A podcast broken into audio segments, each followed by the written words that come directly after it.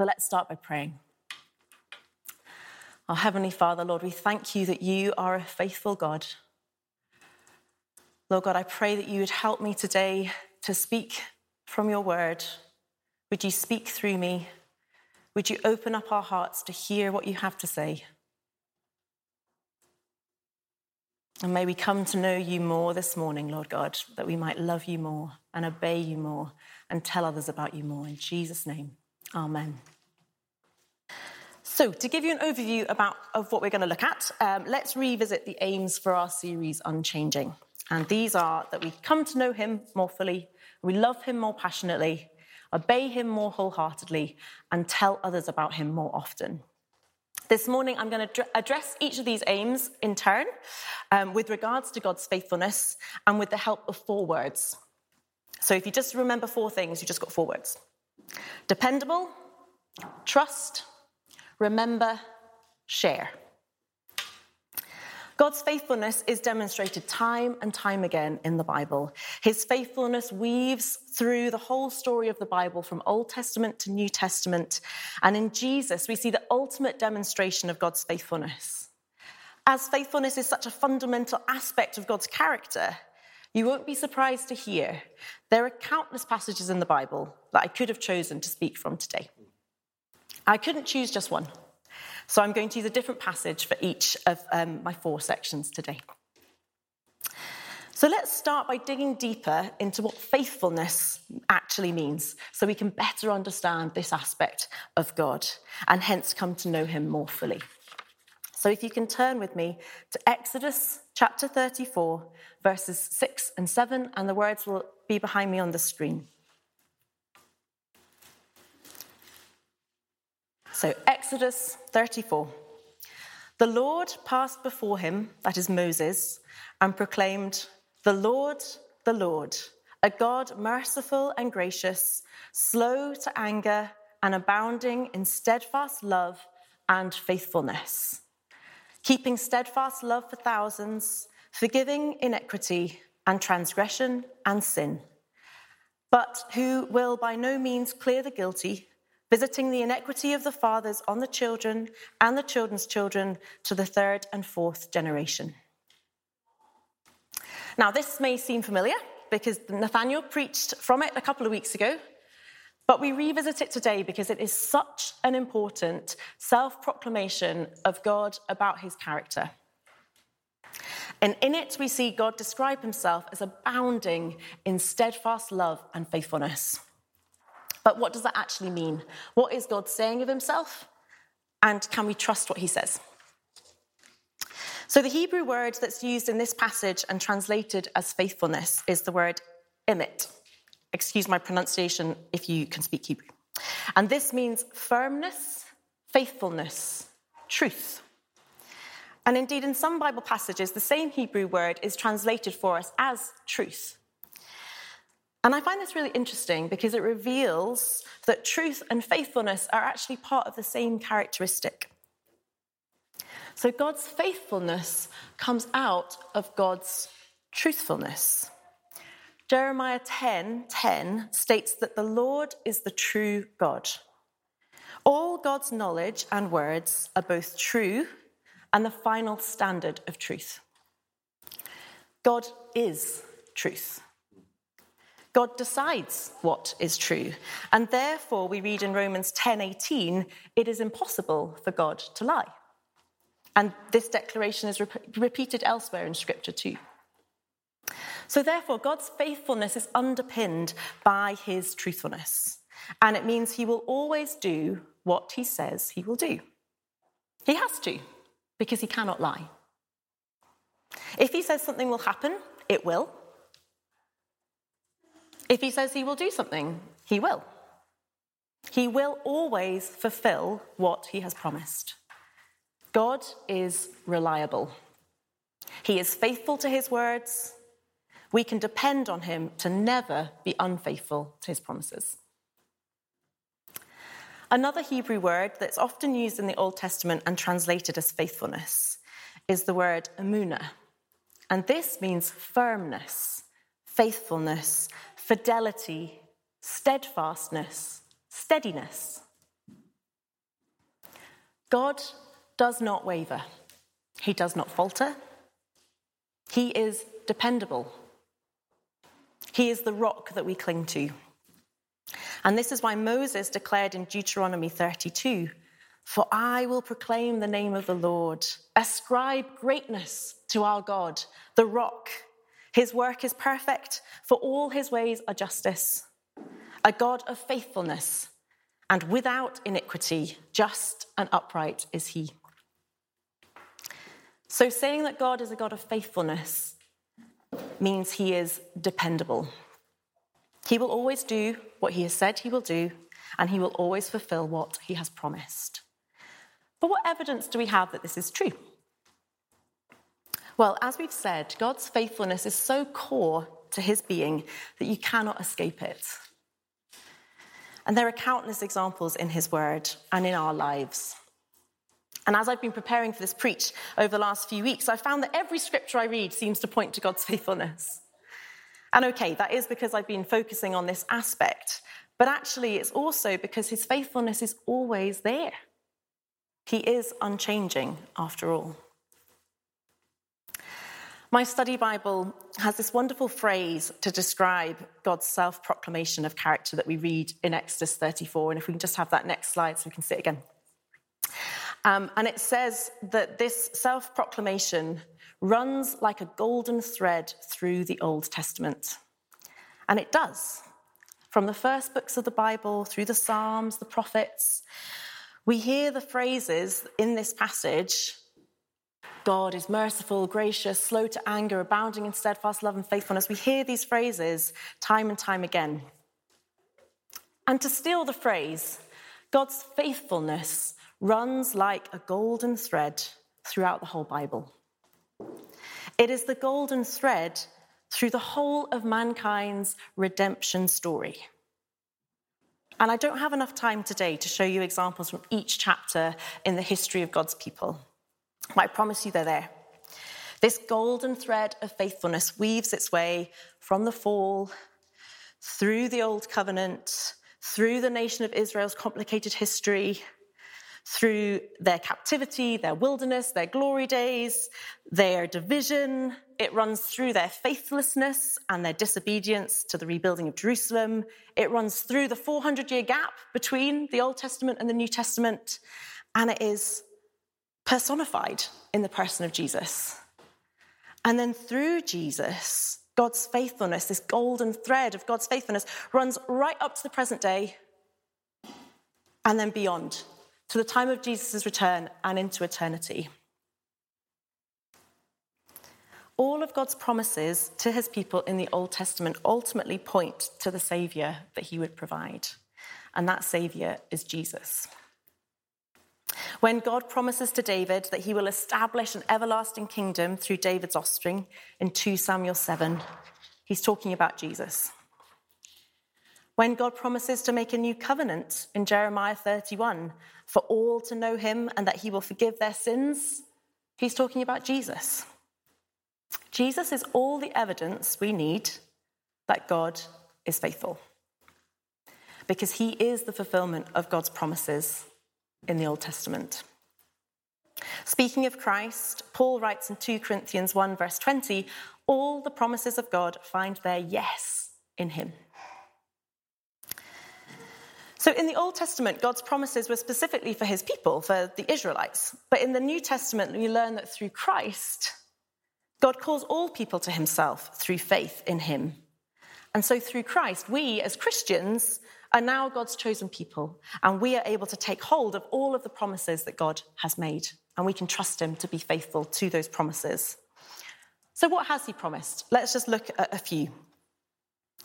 So as I've said, ultimately God's most important promise to us is to provide a saviour, and that is Jesus, to forgive our sins and to restore our relationship to him.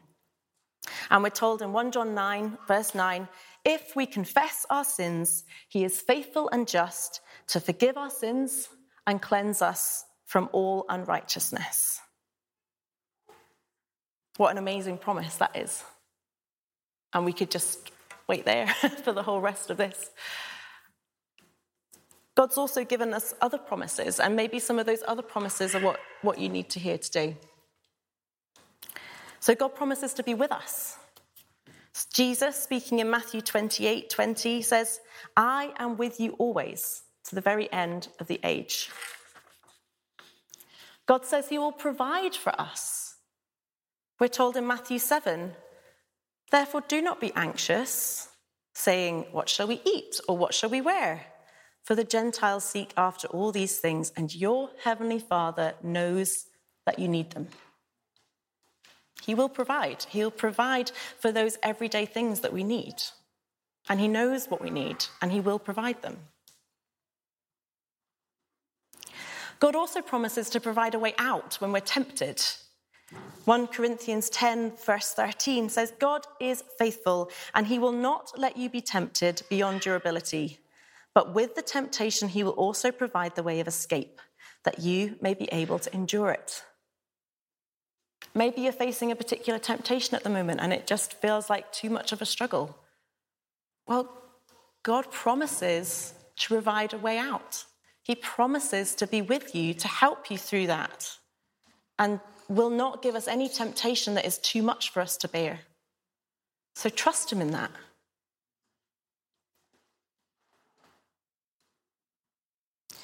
God also promises to be faithful, even when we are faithless.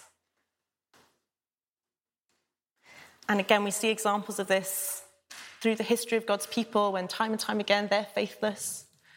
God is faithful.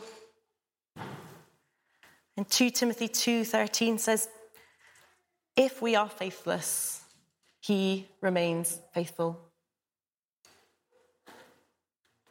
And we can trust in that. We can hold on to that. And we want to be full of faith.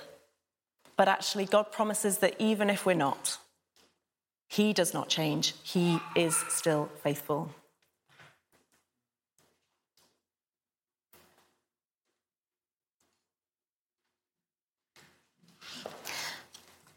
And this season's been, this last year and a half, it's been a time of of pain, hasn't it? It's been a time of mourning, and you may have lost somebody close to you, or maybe you haven't. Maybe you're just affected by the pain and the mourning and the death that has become so apparent in our country, in the world.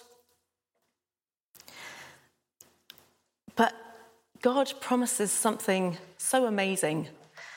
In Revelation twenty-one, verse four, he promises to wipe away every tear. He says, he will wipe away every tear from their eyes, and death shall be no more. Neither shall there be mourning, nor crying, nor pain anymore, for the former things have passed away. And we feel pain in this life, and we feel suffering, and we see the effects of death, and it's horrible. But that's why God has chosen to make a way for us to overcome death, and to live with him in eternal life. And that is the hope that we have, hope beyond the grave. And that is the hope that we can cling to. And as you hear these promises this morning, know that our God is depend- dependable. He is faithful. So let's respond to God's unchanging faithfulness and the amazing promises that he's made. And how do we do that? Well, firstly, we love him more passionately. We trust him. So if you can turn with me to Psalm ninety-two, we're looking at verses one to four. It is good to give thanks to the Lord, to sing praises to your name, O Most High, to declare your steadfast love in the morning and your faithfulness by night, to the music of the lute and the harp, to the melody of the lyre. For you, O Lord, have made me glad by your work. At the works of your hands, I sing for joy. Firstly, we love him by worshipping him. And these truths should stir our hearts to worship. Because we have a magnificent God, and we just want to worship him as a result. Time and time again, the psalmists declare God's faithfulness throughout the Psalms, and this should be an example for us to turn to God in worship in response to his faithfulness. And we're going to have a chance to do this at the end, and I hope that you'll join me in savouring the words of the great hymn, Great is Thy Faithfulness. I love an old hymn. I love hymns and worship songs that recite scripture, because it's so helpful to sing scripture because it gets into our hearts. And a lot of these old hymns are so steeped in the word of God because actually people couldn't read. And so the only way that they could learn scripture was by singing it. And we can read now, which is great, but I bet we're all quite not so good at memorizing scripture. And actually, it's good to memorize scripture because it gets it into our hearts. And singing scripture is a way, a really excellent way of doing this, and I really want to encourage you to do this and to find songs, worship songs, old hymns that are so steeped in scripture so that it actually gets it into our hearts. And as I say, sometimes this does mean going back to hymns or to golden oldies. I loved singing Blessing and Honour the other week. Um, but singing scripture has such value. Um, so yeah, please do, please do do that, to memorise scripture and to take it into your heart.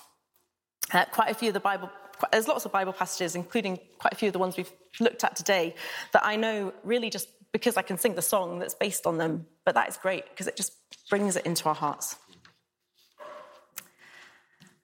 And of course, while sung worship is important, our worship to God is not simply about singing songs. Instead, our whole lives are to be worship to God. God doesn't want sacrifices, he wants our hearts. That is our sacrifice to him. And we show our love for God when we trust in him and trust in all that he has said. Our response to God's faithfulness should be our faithfulness to God. Our response should be our faith in him. We should be full of faith. And God wants this. He wants us to be full of faith. He laments over his people when they demonstrate a lack of faith. And we're commanded to trust him. Maybe today you need to trust in the promises that we read earlier. The author of Proverbs compels us to trust in the Lord with all your heart and lean not on your own understanding. The essence of true faith is taking God at his word and relying on him to do as he has promised. Leaning not on our own understanding shows us that at times trusting in God and his promises may be counter to what our own understanding is telling us. And at these times especially, we need to learn how to trust God and how to take him at his word. And this leads us on to our next point, which is to obey him more wholeheartedly. And the word for this section is remember. So if you can turn to Lamentations chapter three, we're looking at twenty-one to twenty-three. But this I call to mind, and therefore I have hope. The steadfast love of the Lord never ceases. His mercies never come to an end. They are new every morning. Great is your faithfulness. So how do we trust in God's faithfulness? As we've said, this may be, seem easier to do when times are, things are good and going our way, but more difficult when life is hard. But the Bible teaches us how to do this. And we've got multiple examples of biblical authors crying out to God in their time of need and trusting in his faithfulness as they do. The book of Lamentations that we've just read from does exactly what it says on the tin. It is full of lament. It laments the fall of Jerusalem and is full of language expressing the author's great grief and pain at this event. But in the midst of this lament, in the very middle, we find a wonderful example of trusting God in the midst of our pain. And the author really does stress his pain. A few verses before those we've just read, he says, "My soul is bereft of peace. I have forgotten what happiness is." This is a deeply troubled individual. Maybe you feel like that. Maybe that's how you feel today. My soul is bereft of peace. I've forgotten what happiness is. Well, the author chooses to remind himself of God's love and faithfulness when he's in that place and puts his trust in that. And that's why he says, but this I call to mind. He's saying, I'm going to I'm going to remember this. I'm, cho- I'm going to choose to remember this. It says this. I remember this. And we need to do the same. We need to call to mind God's character, his faithfulness, his promises, when all around seems bleak. And also when all around is good. We need to remember. But how do we do this practically? Because it can be hard, right? It can be hard. Uh, so to give you a personal example, I've, I've recently experienced a time of waiting and the need to trust in God to provide. And I've also recently walked through a dry season when I've struggled to connect with God in the way I used to, and I have struggled to hear his voice, and I've experienced doubts that I've never really had before in my relatively long life as a Christian. And it's been hard. And now that I'm coming out of the other side, it would be easy to be flippant or make some unhelpful platitudes. And I'm not pretending to know the struggles that you're experiencing today or the pain that you have to bring before God. But I can tell you this, God knows where you are, and he knows what you're going through, and he longs to help you because he loves you with a steadfast love and faithfulness. And as we're learning, the Bible teaches us this pattern to remember God's past faithfulness in order to give us confidence of his present faithfulness and his future faithfulness. So just as we've read, but this I call to mind. And we see, again, multiple examples of this, again, in the Psalms of the psalmist, remembering God's faithfulness and declaring his faithfulness as unchanging character in the midst of questions and pain and lament. And this is the pattern we should use as well. During my recent season, I was waiting for God to provide me with a job as a consultant now that I finished my medical training. Um, and I found it really useful in this time of waiting, which was kind of over, over six months. Um, I found it really useful to make a big list of all the times in my life that God has been faithful in the circumstances of my life. And it was a big, long list because God has been really faithful to me in my life, particularly when it comes to, to jobs. So I could list them all down, and I went back to this, and I kept going back to it and reminding myself and saying, God, you've been faithful. You have been faithful. You will be faithful. And so I remembered, and that stirred my faith to believe that he'd be faithful again. I also listened to Christian music that sang of God's faithfulness, and that stirred my heart. I love a fabulous song by a woman called Lauren Daigle called Remember. And she's got this wonderful, powerful voice. And as she sings, I remember, I remember, you have always been faithful to me.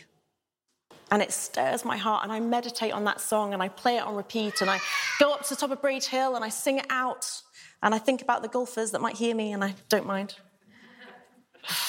Because I've got my headphones in. You know, you've got your headphones in, and actually no one, you kind of think that no one can actually hear what you're doing.